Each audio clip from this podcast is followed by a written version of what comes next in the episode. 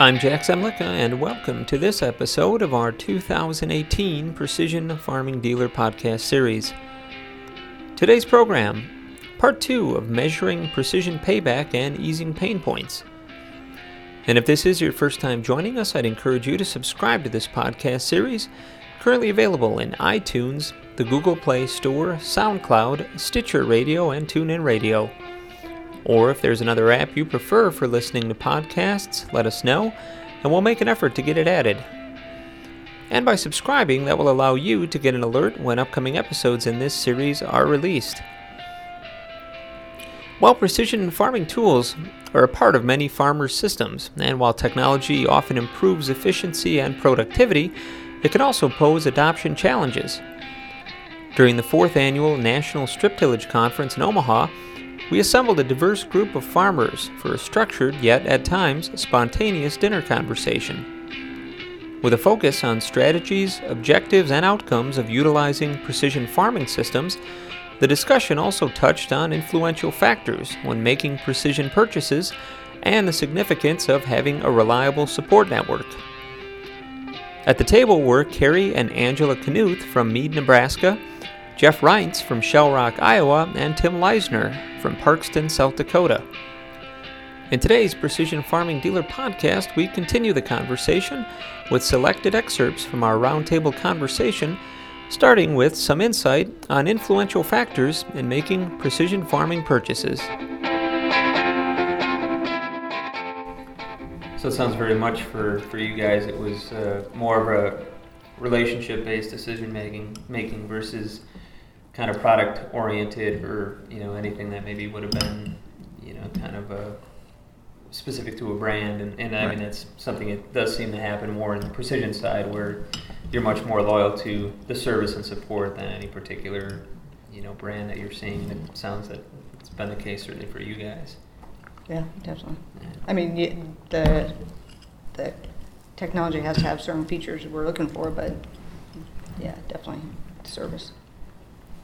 Well, you, you guys have mentioned too. I mean, a couple of the shortcomings that you guys have seen with some of the products you've used on the precision side.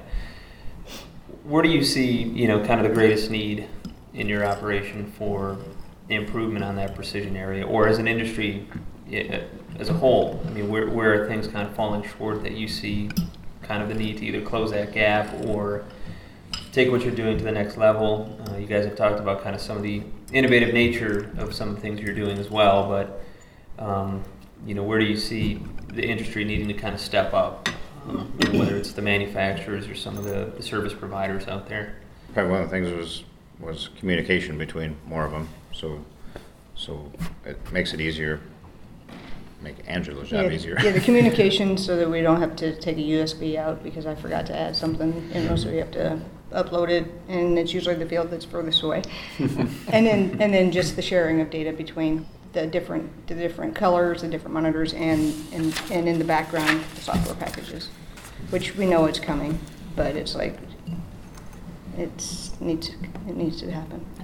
And from a, from in a field standpoint, or more the basic stuff, what I really want is the, the day that I can control where the piece of equipment goes in the field before it even goes there.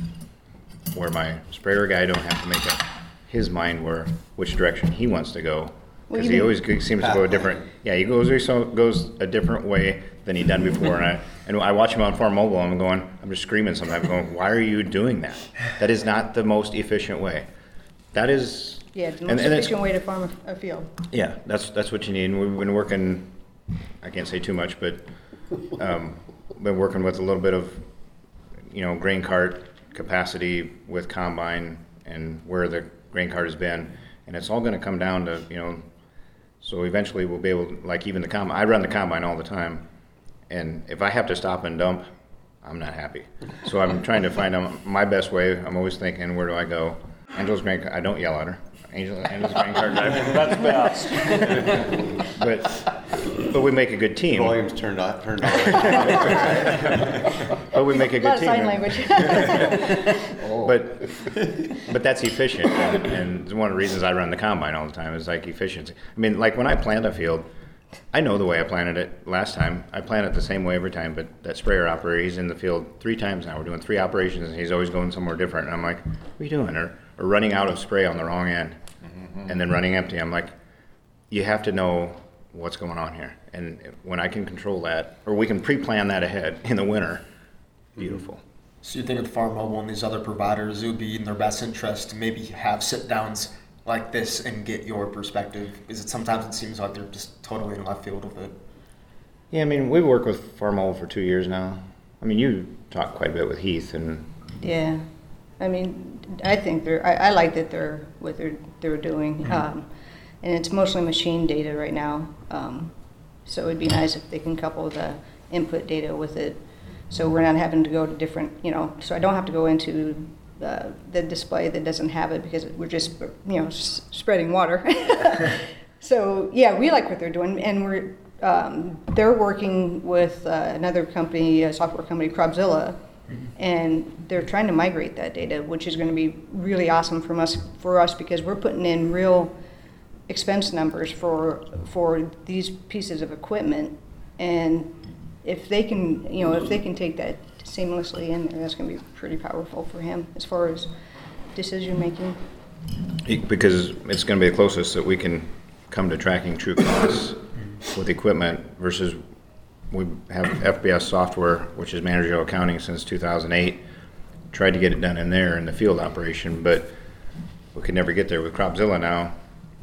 At least we had, we keep track on the FBS side of, you know, cost per machine, like repairs, lease costs, insurance, everything goes towards that piece of equipment, any piece of equipment we have. So that was great when Cropzilla come along, then all that cost could go right in there, and they were like, yeah, we can give, have your true cost just like that, where we could never get an FBS, but this, this is gonna be sweet. on a per field basis. Yeah. Uh, they're working, I mean, they're actually gonna tell us, they can work with you to tell you if you're over, have too much horsepower, or, you know, for the size of field you have, or if it's too big for another piece of equipment.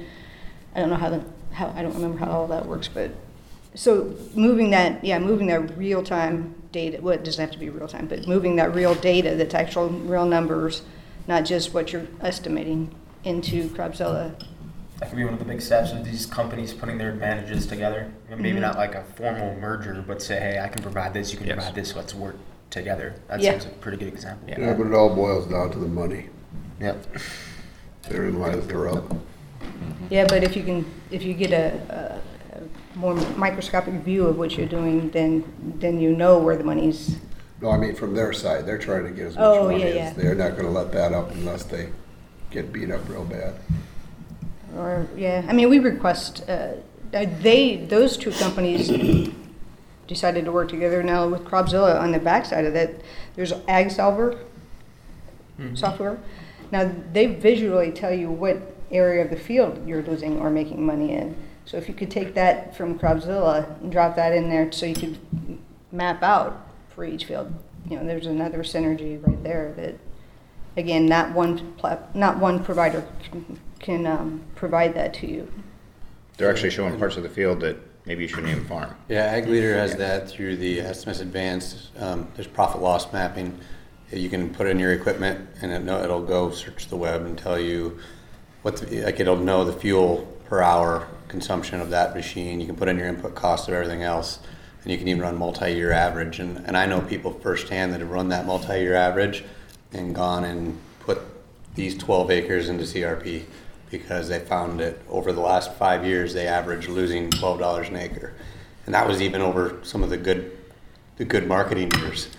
Uh, And, a- and they knew it, they knew it, but they never visualized it. calculated it down to that specific spot. And uh, sometimes I know I know a guy that used to actually work at Ag Leader made a portion of his field an alfalfa field and rented that out to a cattle farmer up the road.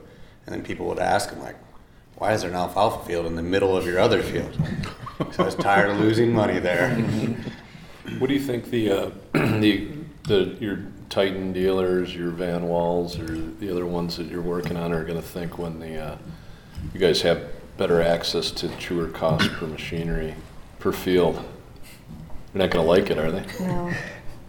Yeah, we're No, not but gonna- th- we we beat them to the punch maybe then, because they're, they're trying to, you know, with like, uh, the, what do they call it? The diagnostics, you know, they can get in. Mm-hmm. Mm-hmm. And then they're gonna be tracking, you know, if you let them, they'll track every hour and know everything about your machine. It's like, well, I don't know if we want them to know that. Mm-hmm. I don't know if you do. Without being, I- again, we go back to without being paid for it. There's nothing wrong with sharing data because then you learn more, but, but if it's gonna come back and bite you in the butt, then you might as well get paid for getting bit. So, So in your scenario, where you're driving the truck, are you guys, is your farm using any, anything um, as far as fleet management, so they can know, you know, the guys in the, in the cab can, in the combine can know whether you're sitting in line at the elevator, or whether you're, you know, a mile away, or whether you're No. eight miles away? No. Is anything like that something that you could see you, the farm adopting to, or? You know, I don't, I don't think so.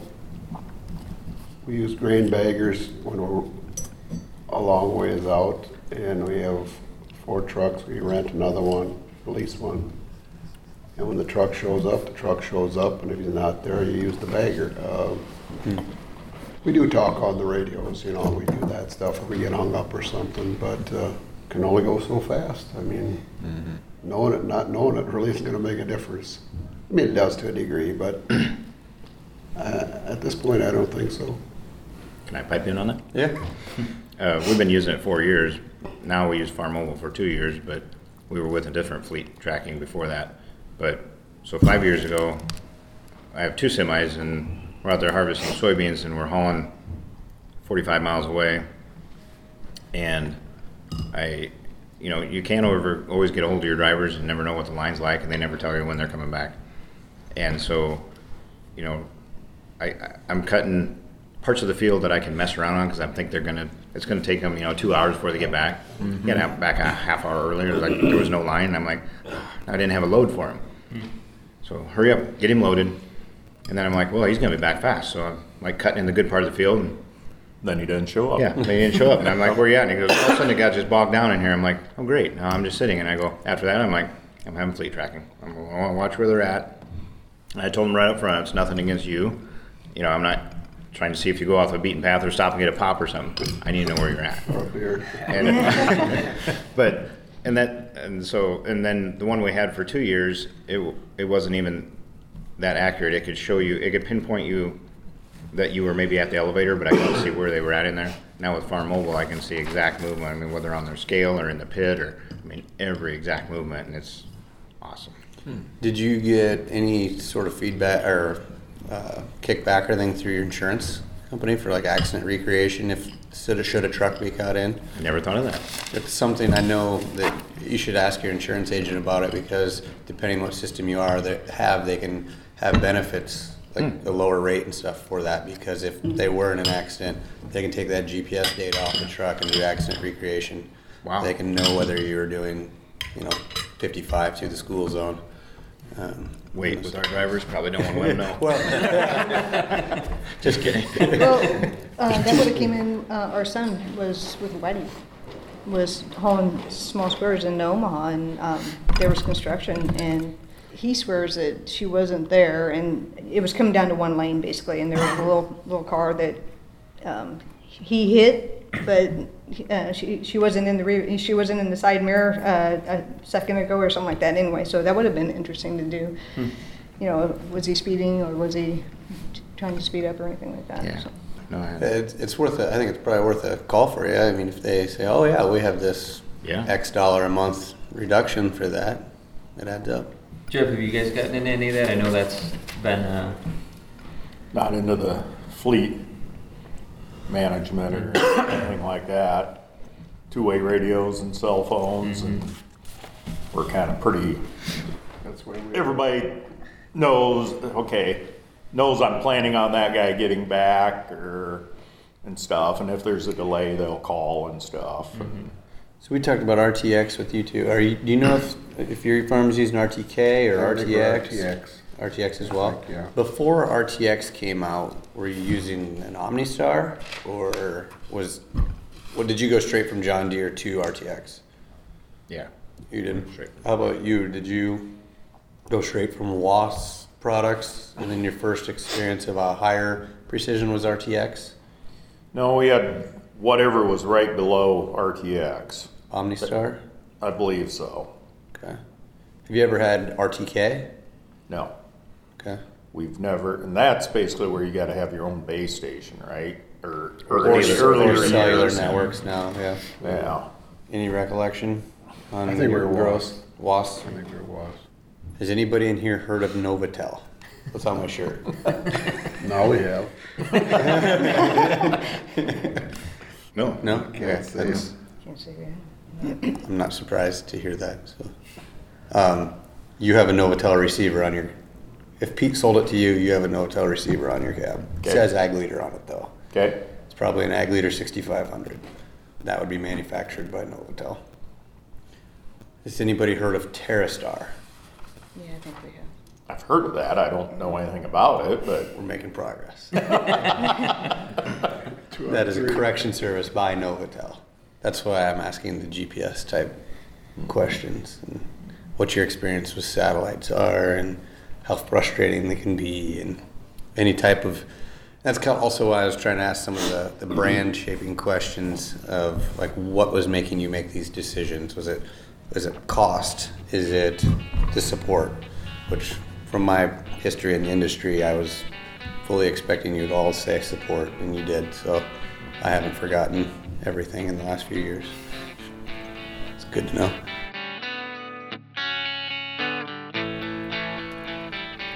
We'll get back to the conversation shortly, but reflecting on the discussion so far, it was interesting to hear about the collaborative approach the group is seeking when it comes to collecting and applying mo- mobile farm data.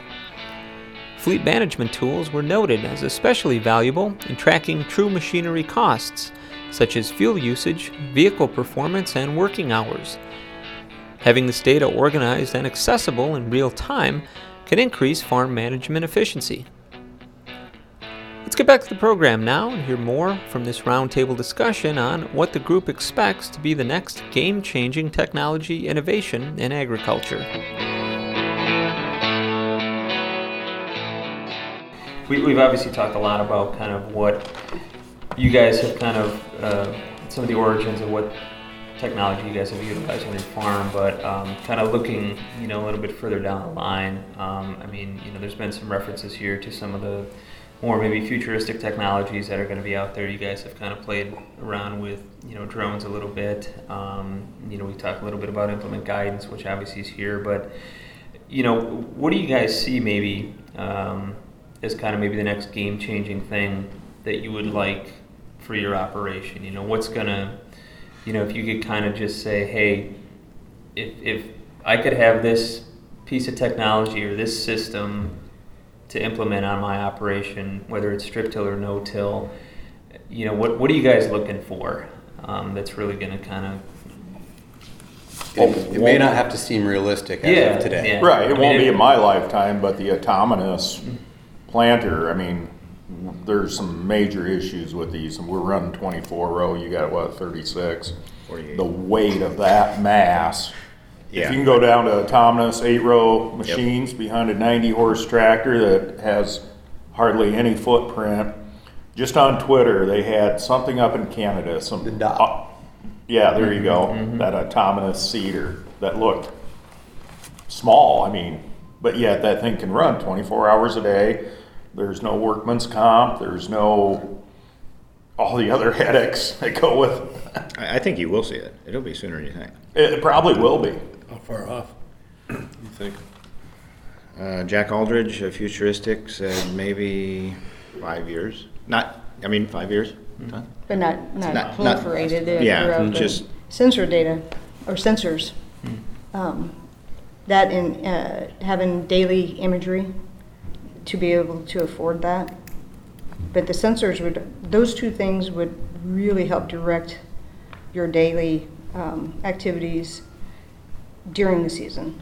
And then the ability of an autonomous little drone going out and, and uh, checking because there's a problem here. Is it an insect problem? Is it a fungicide problem? What's, what's happening what's happening at that. It can go out and do that for you.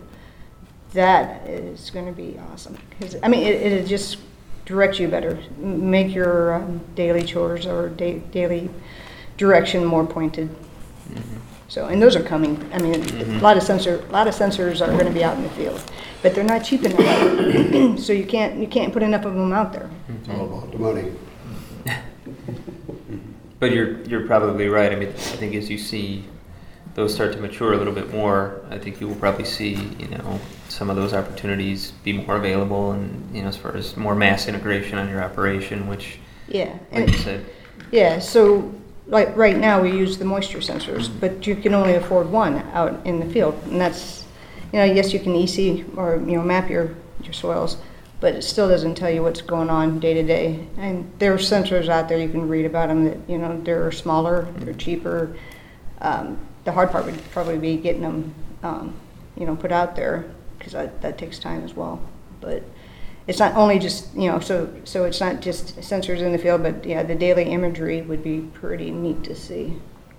And then tie it so it can compare to the day before, you know, three days before, and then Send you alerts. here's your hot spots. Mhm. And then automatically go out and figure out, bring you back a sample of, Yeah.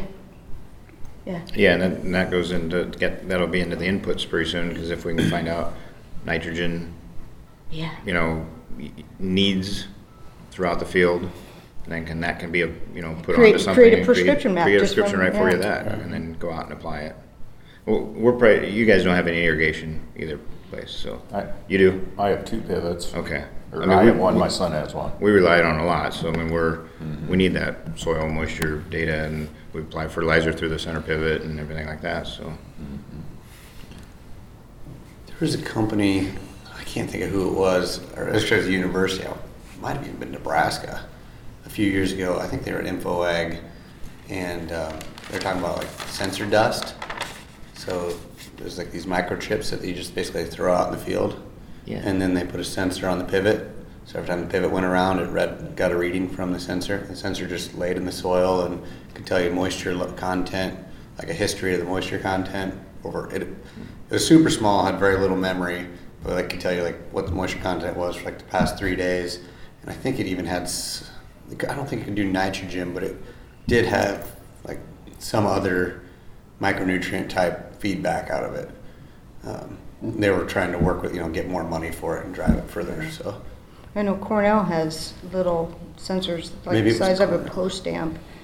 They're supposedly, you can put it in the plant, you can put it on the, in the ground, and it's moisture sensor, but I think they were also maybe trying to do the nutrient levels. It might have been them then that was doing it. Yeah, You were in contact with them, but I don't, you haven't heard from them lately. No, but then there's also, um, they, it's called the Mark now, but that one's, it sits on a pivot, but, uh, there's nothing on the, on the ground, and it reads, um, it senses your nutrient levels on that. Uh, that's in test mode, but I haven't seen any data how it actually works. I don't know if you've heard of it. Um, it's by Arable. Hmm, I know of them. Yeah. Yeah, it's Okay. called the Mark. It was called Mhm. something before that. But that one, you know, that, that again is, you, you'd only have one in the field. And so it's, and it's pretty big, so. Mm-hmm. But the sensor does, we'll have to look that up. Um, I don't know the exact name of it, but I was thinking that that's what they were calling it at. It might have been InfoAg or one, of ringing these, a bell, one of these right? conferences. I've attended yeah. so many right, them. usually has a lot of Yeah. that stuff out there, yeah. Yeah. Right. Yeah. You're just planting. What what futuristic, crazy stuff can you can you dream up? You've Farming or non-farming? well, sometimes the best ideas for farming come from other places. That's true. That's true. I guess I really wonder, now I'm speaking from old school and I'm a little older, but how fast do we have to keep going? I mean, it seems like every year we have to do twice as much, twice as fast just to stay even. And where's the breaking point? I know technology will do a lot of it, but on the human side, I mean, where is the breaking point? Technology wise, I, there's a lot of wild things I could say, but I won't. And on that same line, at what point are you just in an information overload? I mean, and yeah, have we studied every yield map, layered them in for all the years we've been collecting them? There's megabytes of data sitting in our computers that probably could be analyzed and every two or three years when we trade combines, it's a different software and this isn't now compatible. I can't pull this in, so I can't, you know, build all that. And, and at some point, there's just the good old seat of the pants. You know how to farm. And I know we were talking about on, I'm a climate dealer, technically. I'm a Monsanto Asgrow dealer too, so we added the climate. And some of all these sensors, still a hell of a lot more fun to grab a six pack and the wife and I go check corn at night. you know? Stop at the neighbors, see what's going on, and you can't do that with an iPad and a sensor. You know? Good point. I think you can also get to the point where you the technology gets so good that you become dependent on it, Oh, yeah. and then you forget some of the basic things. I mean, good or what? I, for my generation, I half the people I know, I feel like don't know how to talk on the phone or have a Oh, yeah. decent conversation because they have an app that can text out their thoughts for them, and they can't even do things in the real time because they've just become glued to these devices. Mhm. Yeah. So I could see that to a certain extent. You know, be careful what you wish for, Mm-hmm. or at least have this the the conscious of mind to learn it, and then also have these supplemental technologies. But you know, if you go too far, you could get too dependent on it, and then what happens when it breaks down? Yeah. Better hope the service guy's there. Oh, I mean, this world is just going to shut down. They don't have to attack anything but our internet service. I mean, I'm sure you can too. I can bring up right now. I can increase the the pivot speed, slow it down, turned on, turned off, reverse it, whatever. Uh, you probably got 20 pivots in your 16, yeah. 16, so yeah, it's close. and you made time to get here. How the heck do you do that then?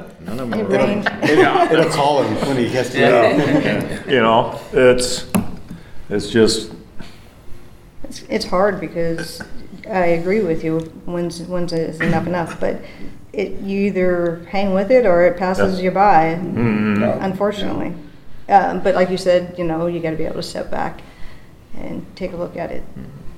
But um, but we're not going to let it pass us by. It's like hell no. It's like I remember when uh, independent row clutches came out, Mm-hmm. and the people that would come up to a trade show booth and like, just oh that we don't need that. And now, how many people do you talk? that would are- be are- one one of the top five that I would not give up at all. I'd give up a whole bunch of other stuff before I'd give up row clutches. That, don't you think that was probably the the one technology that you got your money back on right away? Yeah. Yep. Yeah.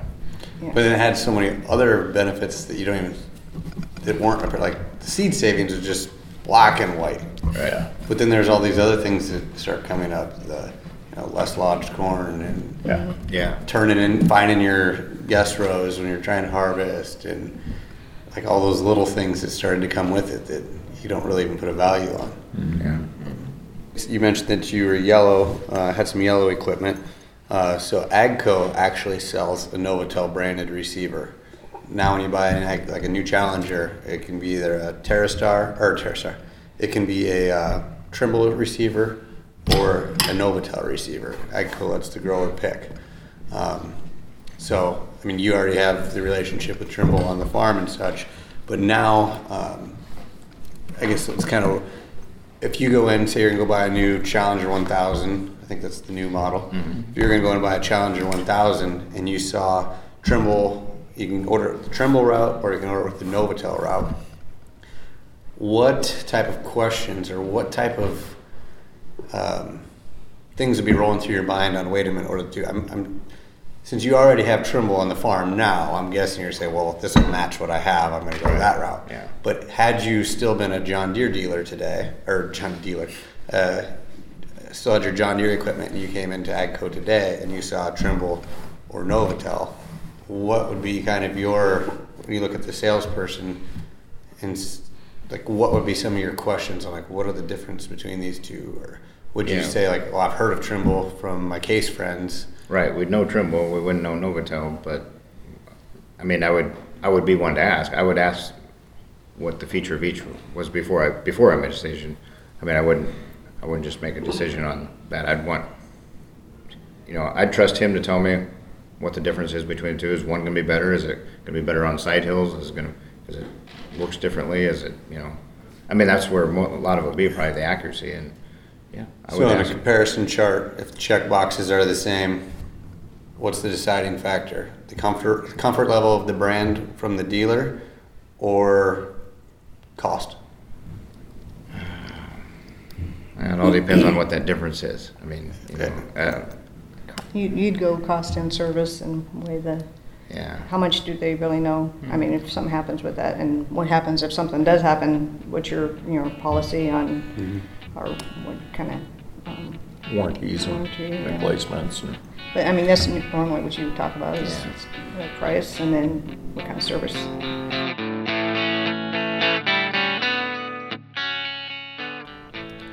Well, thank you to each of the farmers for sharing their perspectives and pathways for precision technology adoption.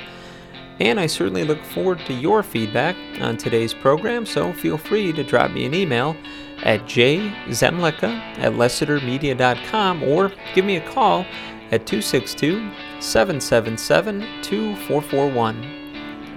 And if you haven't done so already, you can subscribe to this podcast in iTunes or the Google Play Store to get an alert when upcoming episodes are released.